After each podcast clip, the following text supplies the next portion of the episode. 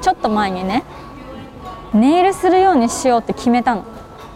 ジェルネイルなんてするほどのちょっと女子力があんまり高くないもんであの本当自分で簡単に塗る程度のネイル。なんかそれをするだけであ身だしなみ頑張ってるなっていう感じがするじゃないですか。自分にですよ。自分にとって人にこうそう思われるとかじゃなくて自分がそう感じるっていうやつね。なんだけどちょっとねネイルのカラーのセンスがハイセンスすぎたんだと思うんだ。グレーなんだけど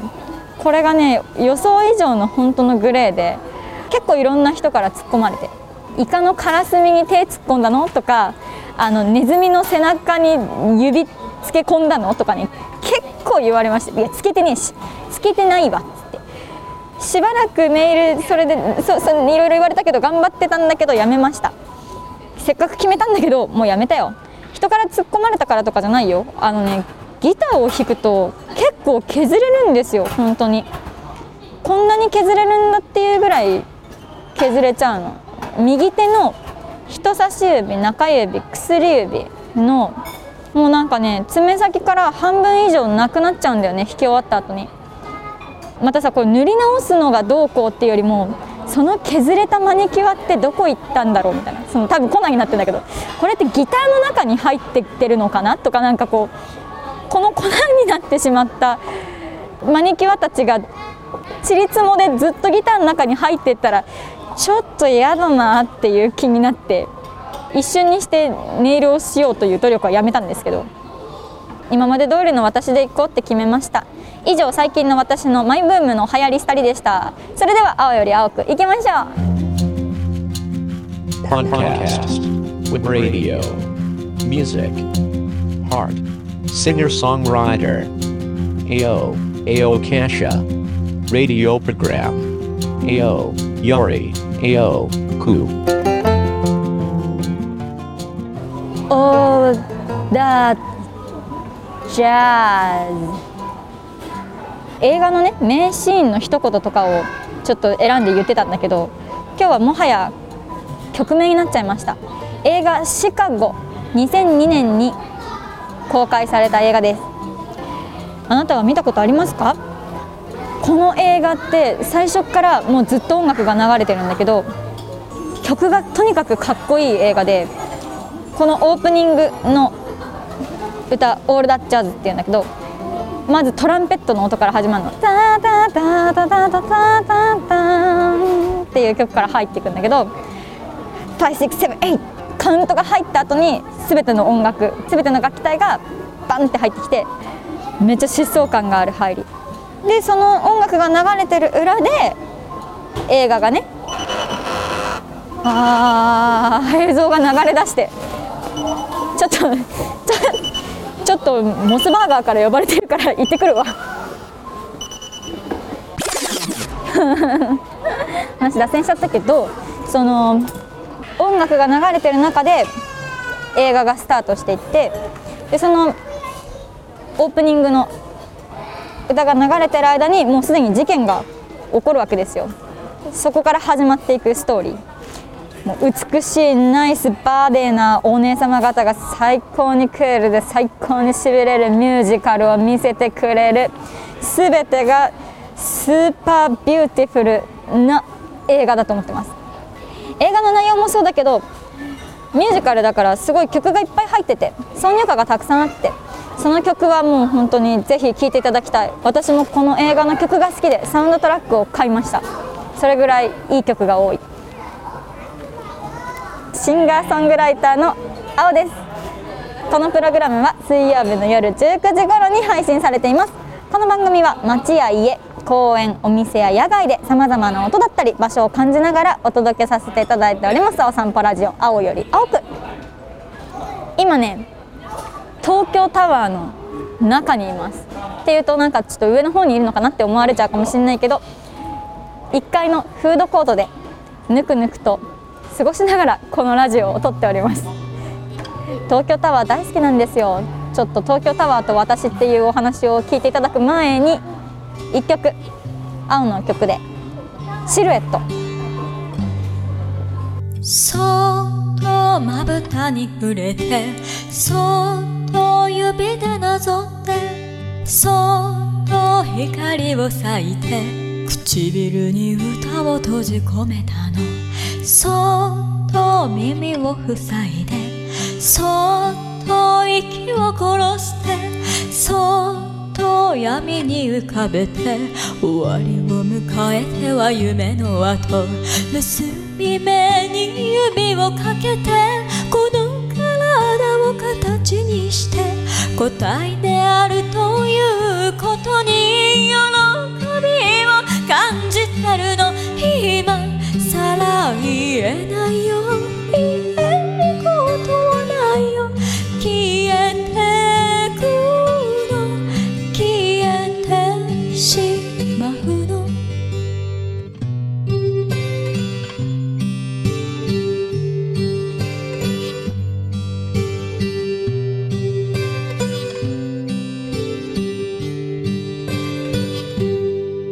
嫌いってあの子に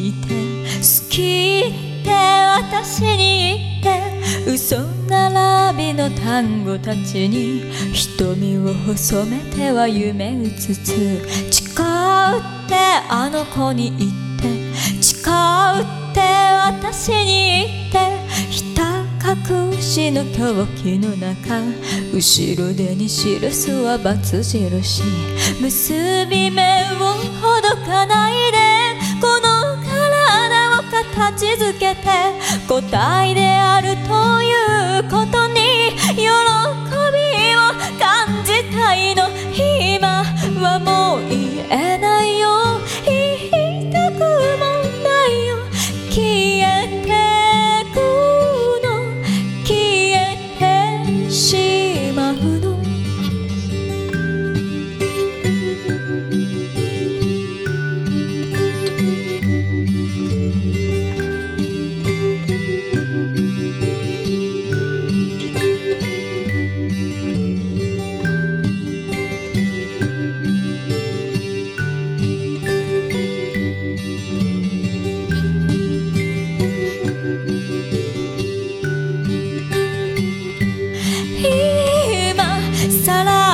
言わないよ。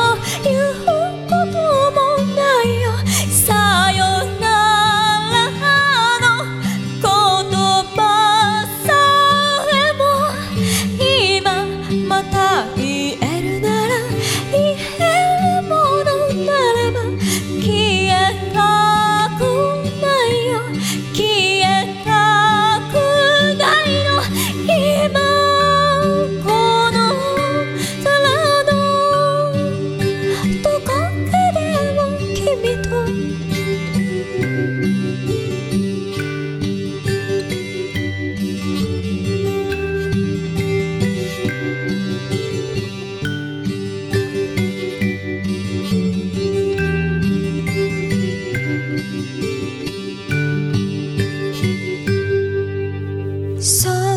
と瞳を閉じてそっと耳を澄ましてそっと願いを込めて唇に歌を閉じ込めたの。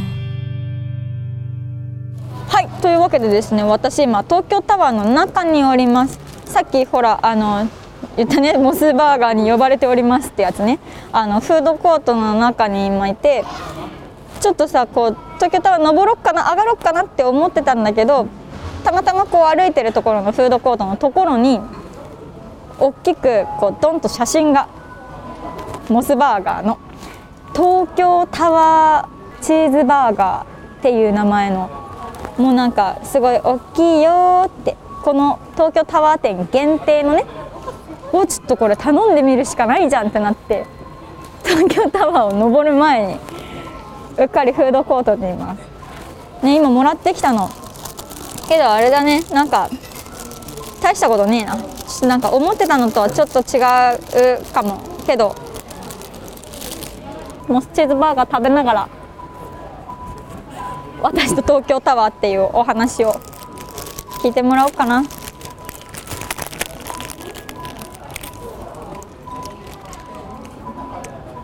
モスチーズバーガーだわ。普通にモスチーズバーガーだ。あでも美味しい。食べられるかなって思ってたけど食べられるな。このこれぐらいだったら食べられるな。初めて。あちょっと待って口ついてる口ついてる。取れたかな？だいぶ恥ずかしいやつだな、初めて東京タワーに来たのって19歳ぐらいの時で福岡に住んでる友達と旅行で東京に来たの。もちろん渋谷とか新宿とか上野とか上野動物公園とかいろいろ回ったんだけどやっぱその中で私は一番東京タワーに行きたくてその時に友達に東京タワー行こうよって言って一緒についてきてもらってちゃんと展望台から東京の街を見下ろしたんですよ。やっぱ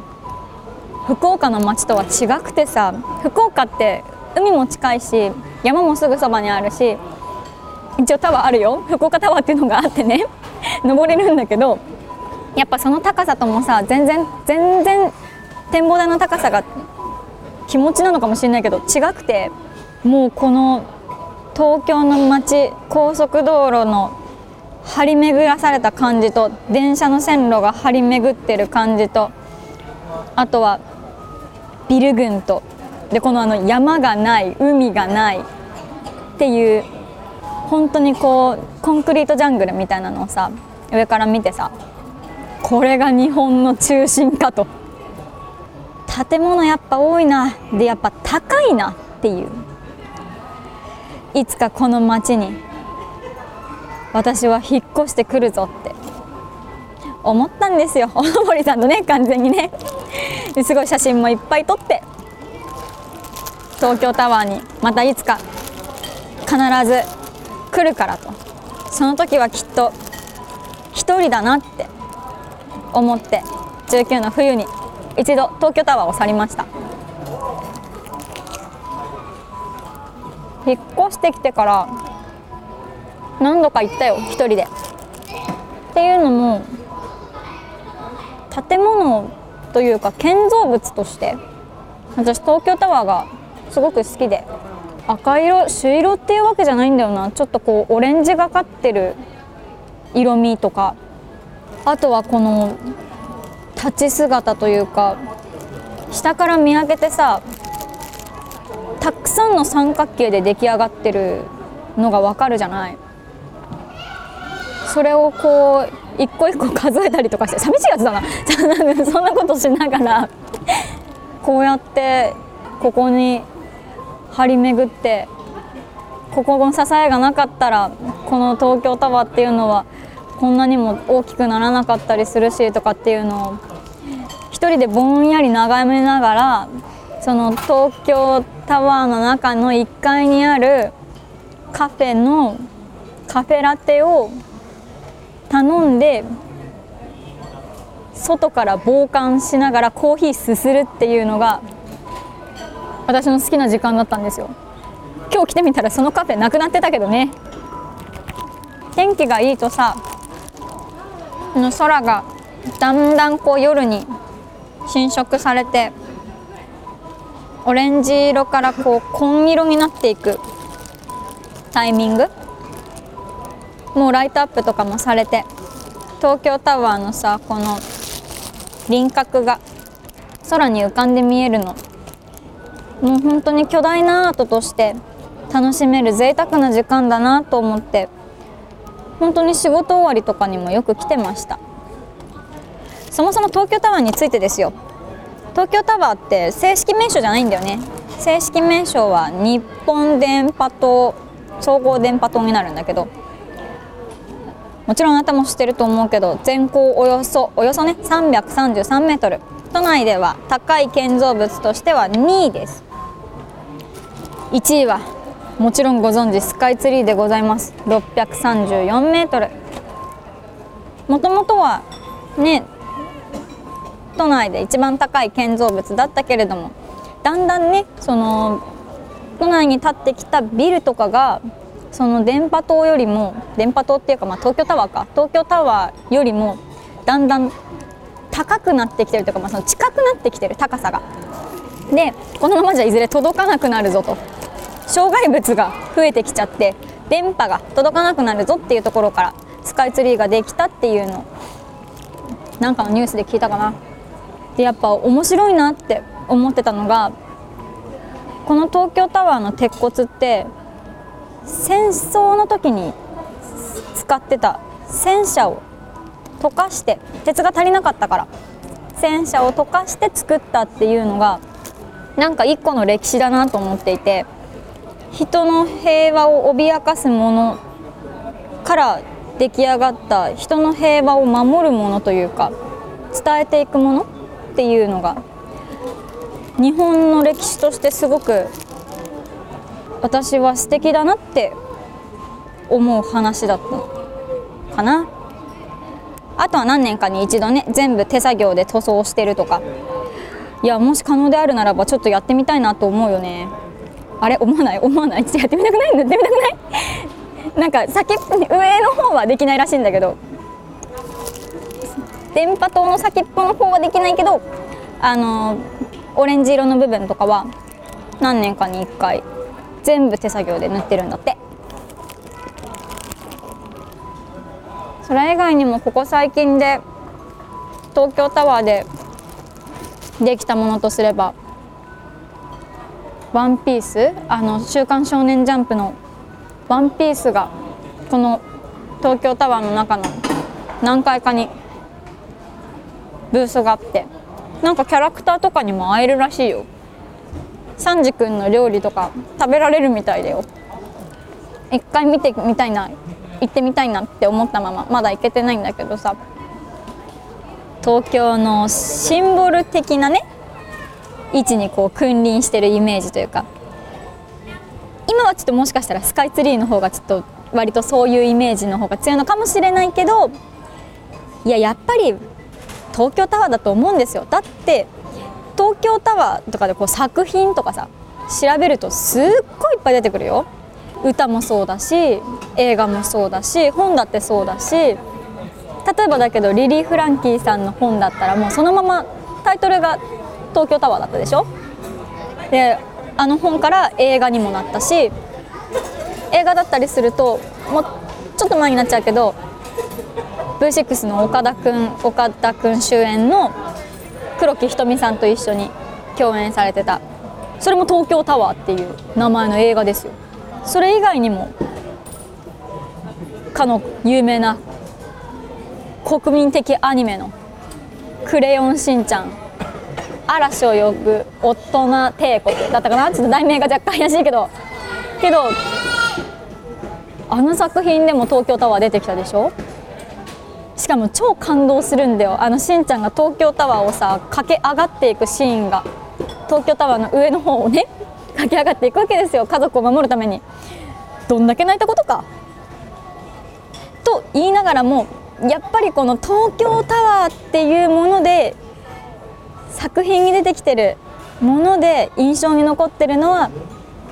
私はやっぱり「Always 三丁目の夕日」かな。映画ね。いやすごいですよ。吉岡さんが出て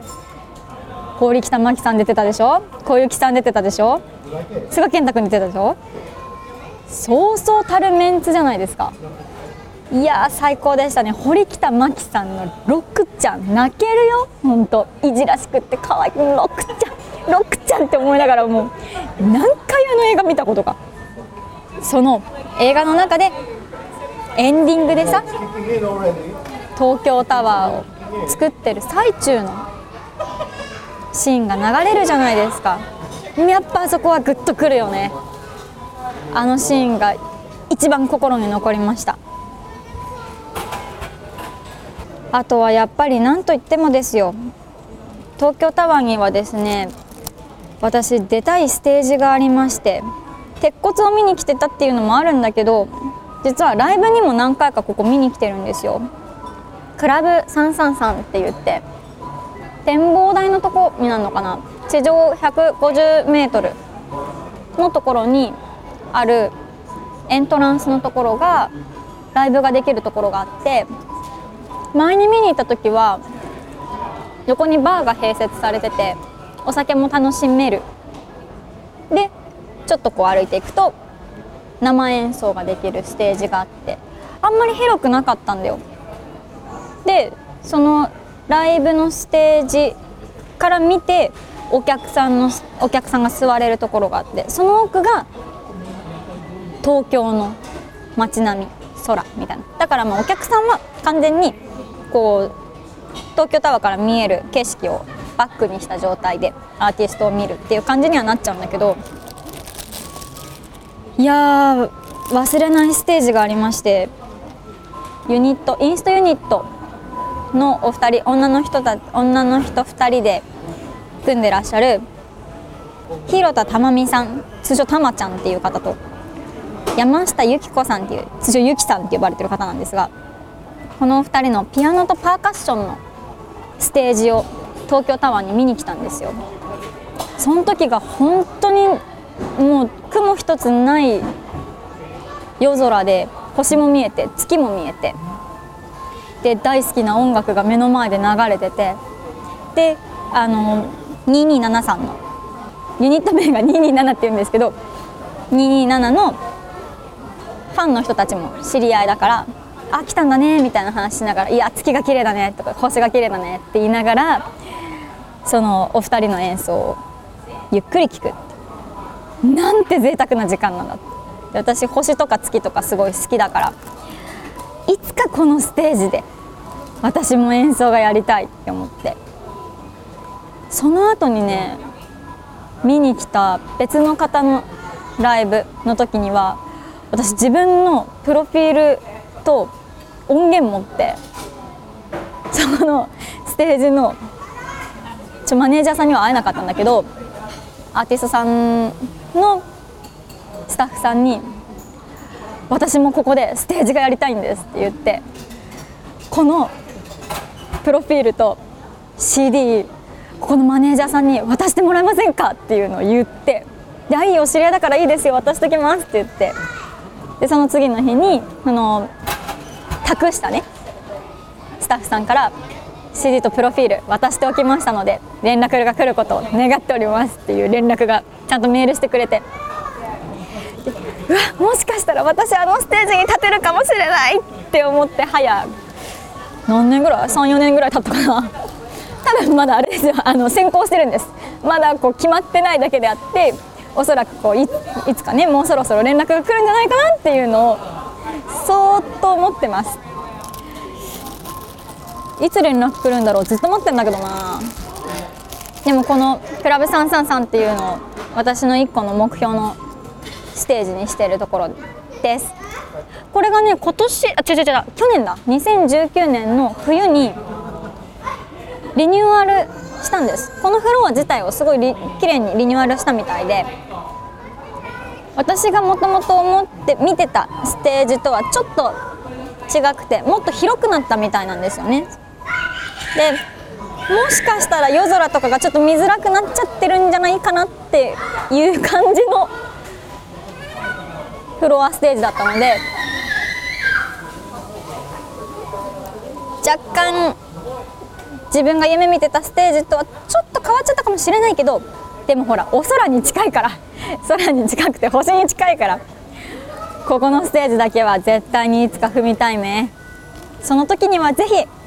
あなたも聞きにいらしてください。あなたは東京タワーでの思い出ありますか？あったらぜひシェアしてください。ツイッター青より青くひらがなで。ハッシュタグ青より青くでつぶやいていただけると。めちゃくちゃ英語サーチかけていってあなたを探しに行きますのでぜひぜひシェアしてください。ポッドキャスト